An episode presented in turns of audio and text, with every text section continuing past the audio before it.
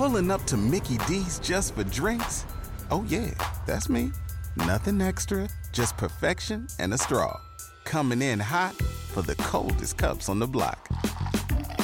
Because there are drinks, then there are drinks from McDonald's. Mix things up with any size lemonade or sweet tea for $1.49. Perfect with our classic fries. Price and participation may vary, cannot be combined with any other offer. Ba da ba ba ba. The French History Podcast is brought to you by Evergreen Podcasts. History, pop culture, news, whatever it is you're looking for, Evergreen has the best of it.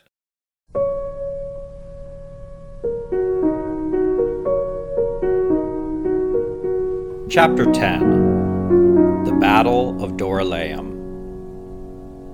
Avenge, Lord, our blood, which has been shed for thee, who are blessed and praiseworthy for ever and ever. Amen. The Gesta Francorum. Nor ever in all of the events of war that preceded or followed this one was so much Latin blood shed by Gentile swords. The Gesta Tancredi.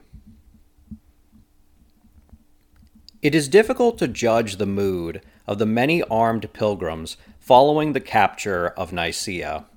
The sources are tainted by the prejudices of later events, notably the souring of relations between the Latins and the Greeks. The most incredulous story was the submission of Tancred. According to the clearly biased Gesta Tancredi, the young man stared down the emperor. The source claims that when Alexios asked Tancred what gift he would have in exchange for submission, Tancred replied that he would take the emperor's own tent, which was so large and elaborate that it needed 20 camels to carry it. Alexios was outraged that a Western lord of no great rank would act as an emperor's equal, saying, I receive your anger, and I do not perceive you as worthy of being either an enemy or a friend to me. To which Tancred supposedly replied, I deem you worthy of being my enemy, but not my friend. Exaggeration is ever the habit of scribes writing about the deeds of their patrons.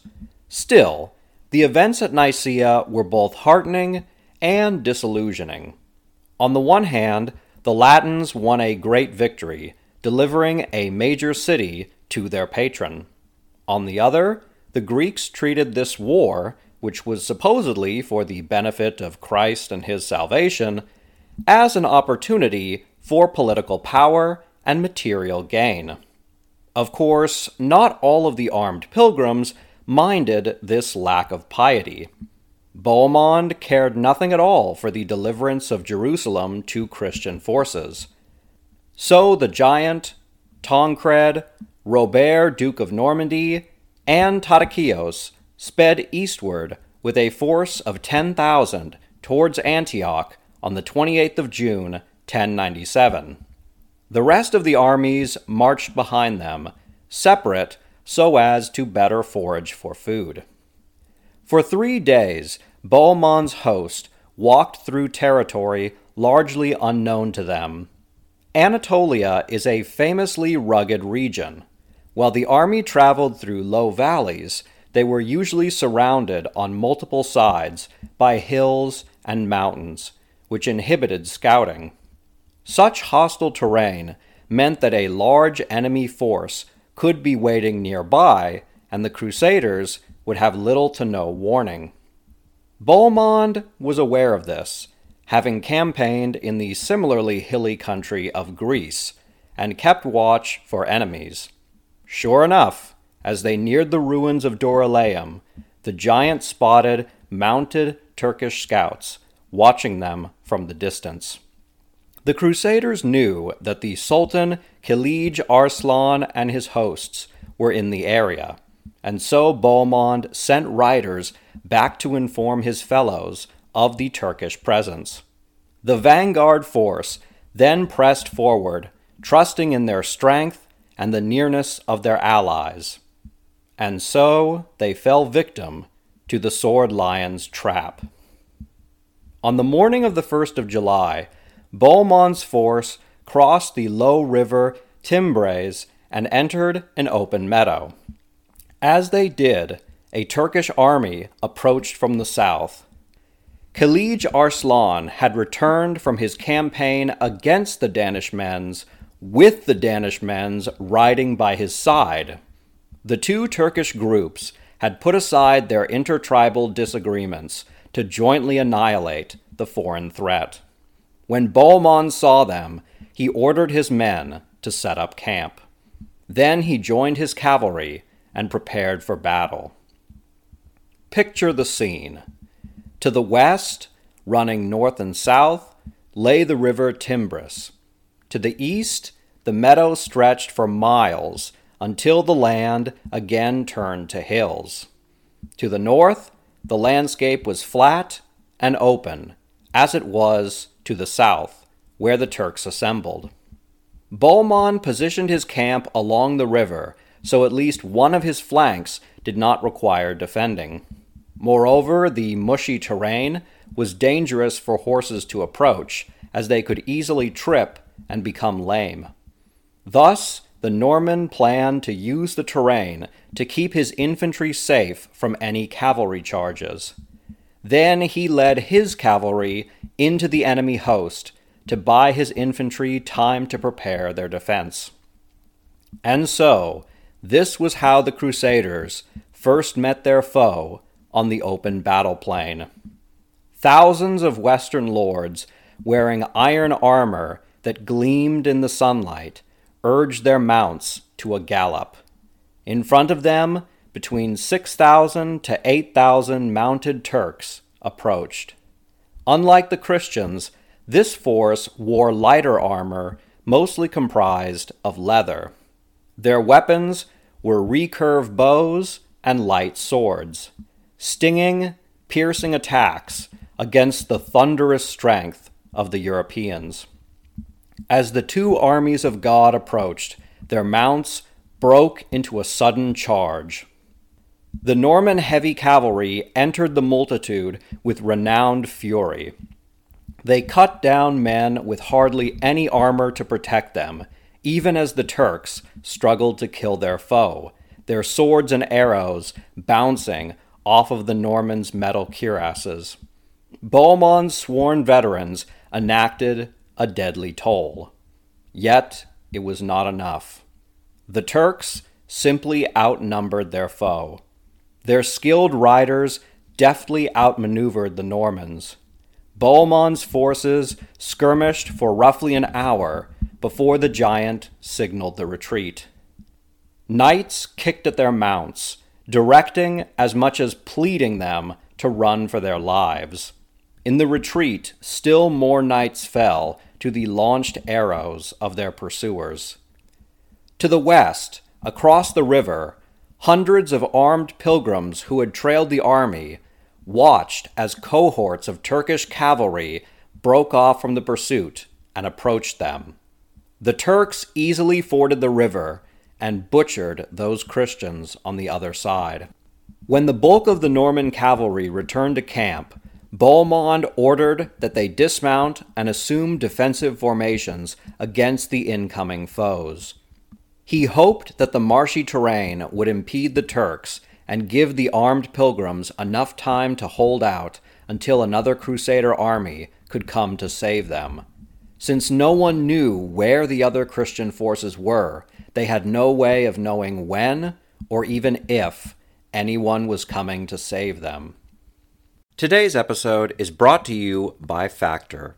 Factor provides fresh, never frozen, chef crafted meals that are ready to eat in just two minutes. Factor includes a variety of plans, including Calorie Smart, Protein Plus, and Keto, among others. Factor is perfect for a busy routine with high quality, healthy food that fits into your daily schedule. Mouth-watering dishes like chicken and mushroom tetrazzini, cavatappi and Italian-style pork ragu, and artichoke and spinach chicken are all on this week's menu, and you don't want to miss out on those. In addition to savory meals, Factor offers snacks and wellness shots, the latter of which has become a personal favorite of mine. Go to factormeals.com slash frenchhistory50 and use the code frenchhistory50 to get 50% off Factor Meals. That again is factormeals.com slash frenchhistory50 and use the code frenchhistory50. Sign up today. Your stomach will thank you. Everything proceeded as the Sword Lion had planned. The river and marshy terrain slowed, but did not prohibit, his mounted cavalry, who encircled the camp. With great shouts, the Turks fired arrows at the defenders. After launching their volleys, the horsemen charged at their foes, cutting down any they could, then retreating before the Western infantry could catch them. One crusader claimed, We were all indeed huddled together, like sheep in a fold, trembling and frightened, surrounded on all sides by enemies that we could not turn in any direction. It was clear to us that this happened because of our sins.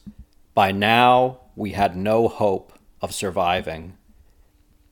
Even in their dire predicament, Bohemond's veterans mounted a sturdy defense. They held against the repeated volley and charge attacks of their foes. Yet it was not enough. The writer of the Tancredi recounts The carnage among them did not cease, but just like the returning heads of the Hydra, where a few fell, countless others took their place. But the legion of the faithful suffered the same losses without having the same reinforcements. While the men fought for their lives, the women who had joined the armies out of piety or want of gold served as the water bearers, risking death to retrieve life sustaining water from the river and return to camp. The whoosh of projectiles and Turkish war chants mingled with the screams of dying men and horses in the camp. Driven by mad valor or panic, some soldiers disobeyed Bohemond's orders and charged the enemy, only to be ignominiously cut down in a hail of arrows. The Crusader army was an ever shrinking circle. As the defenders were cut down, women dragged their bodies into camp, while still living men stepped into the role of the most recent fallen. For five hours, the Turks picked away at their foes, yet still they held. Kilij Arslan knew that another Crusader force was nearby and that his time to wipe out an enemy army was running out. Around midday, he ordered his entire force to bear down on the camp. The Sword Lion employed a long used tactic of wearing down the enemy with volleys, then launching his army at them. If even one major section of the camp broke under the pressure, the Turks could engulf their foes and cut them down freely. Carnage ruled the day. European infantry welcomed their foes, who for hours had fired on them from afar, but now came within reach of spears and swords. Incoming horses fell in the marsh, lamed, hurled their riders to the earth. Amidst the fighting, Tancred's elder brother, Guillaume, was killed, along with many other ranking nobles. Yet the lines did not break. Then a bolt of lightning pierced the whirlwind. Mounted knights from the other armies had broken off from the main host and rushed into the melee. The sudden onslaught by the reinforcing crusaders caught the Turks off guard. The Gesta Tancredi recounts the arrival of Robert of Flanders by saying, the battle line of the Turkish archers was scattered, and the bows were cast to the ground. The quivers were smashed, and the bowstrings were trampled. Their small shields and the breastplates were as linen threads to the swords of the Flemings. They proved to be burdens rather than protection for the Turks bearing them. What fear the flame of Flanders caused! When the indomitable Count Robert dominated the enemy and dispersed their dense formations, he cut apart the dispersed troops, overwhelmed the cut off groups, and trod those overwhelmed men under his feet. The other armies had arrived to save their brothers. When Kilij Arslan realized what was happening, he ordered a retreat so he could regroup his forces into a cohesive army. This gave the Crusaders time to unite their own forces in turn. Then the two sides clashed. The Crusaders and Turks fought to a standstill. Then smoke rose from the south.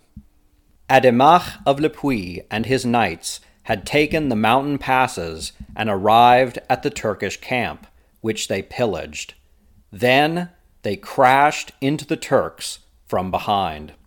The Gesta Francorum recounts the unbelieving Turks were surrounded on all sides. As soon as our knights arrived, the Turks, Arabs, Saracens, Angulans, and all the barbarian tribes speedily took flight through the byways of the mountains and plains. With extraordinary speed, they fled to their tents, but were unable to remain there long. Again they took flight, and we followed, killing them as we went, for a whole day. We took many spoils gold, silver, horses, donkeys, camels, sheep, cattle, and many other things of which we know not. Had the Lord not been with us in the battle, and had he not suddenly sent us the other force, none of our men would have escaped, for the battle lasted from the third to the ninth hour.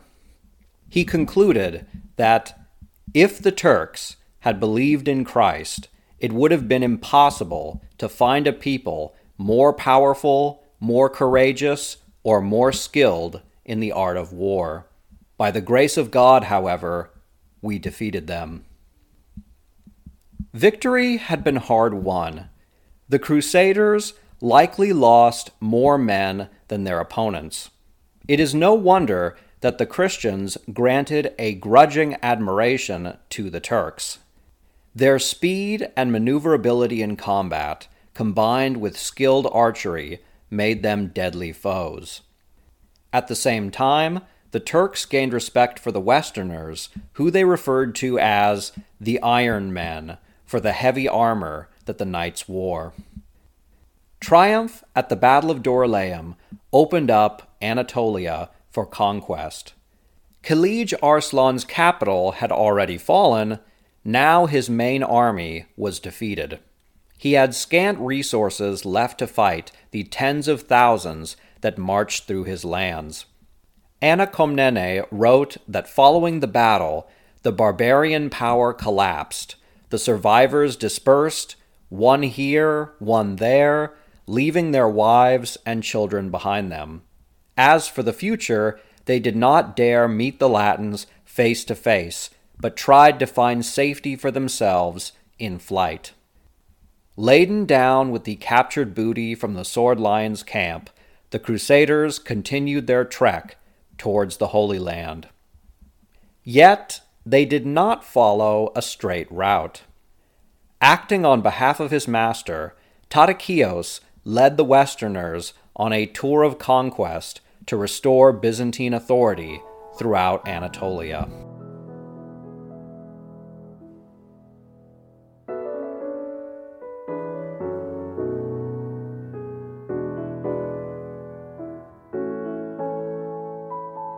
As always, donations keep the podcast going, so if you would like to make a one time donation or become a patron, please consider doing so. Thank you very much for your continued support. Pulling up to Mickey D's just for drinks? Oh, yeah, that's me. Nothing extra, just perfection and a straw. Coming in hot for the coldest cups on the block. Because there are drinks, then there are drinks from McDonald's. Mix things up with any size lemonade or sweet tea for $1.49. Perfect with our classic fries. Price and participation may vary, cannot be combined with any other offer. Ba da ba ba ba.